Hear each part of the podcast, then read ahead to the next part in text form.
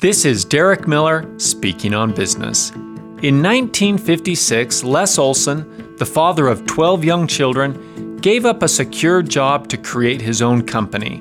His grandson, Troy Olson, joins us with an update on that company. Since 1956, the Les Olson Company has empowered organizations across Utah and Nevada with the technology needed to help increase productivity and gain a competitive edge. Over the past 60 years, our family business has become one of Utah's largest office technology dealers, known today for our superior service. Many know us as a copier company, but now we're also a leader in IT services. Over the past decade, we've helped clients of all sizes through our outsourced IT. For some, we manage everything, while for others, we simply assist their in house team.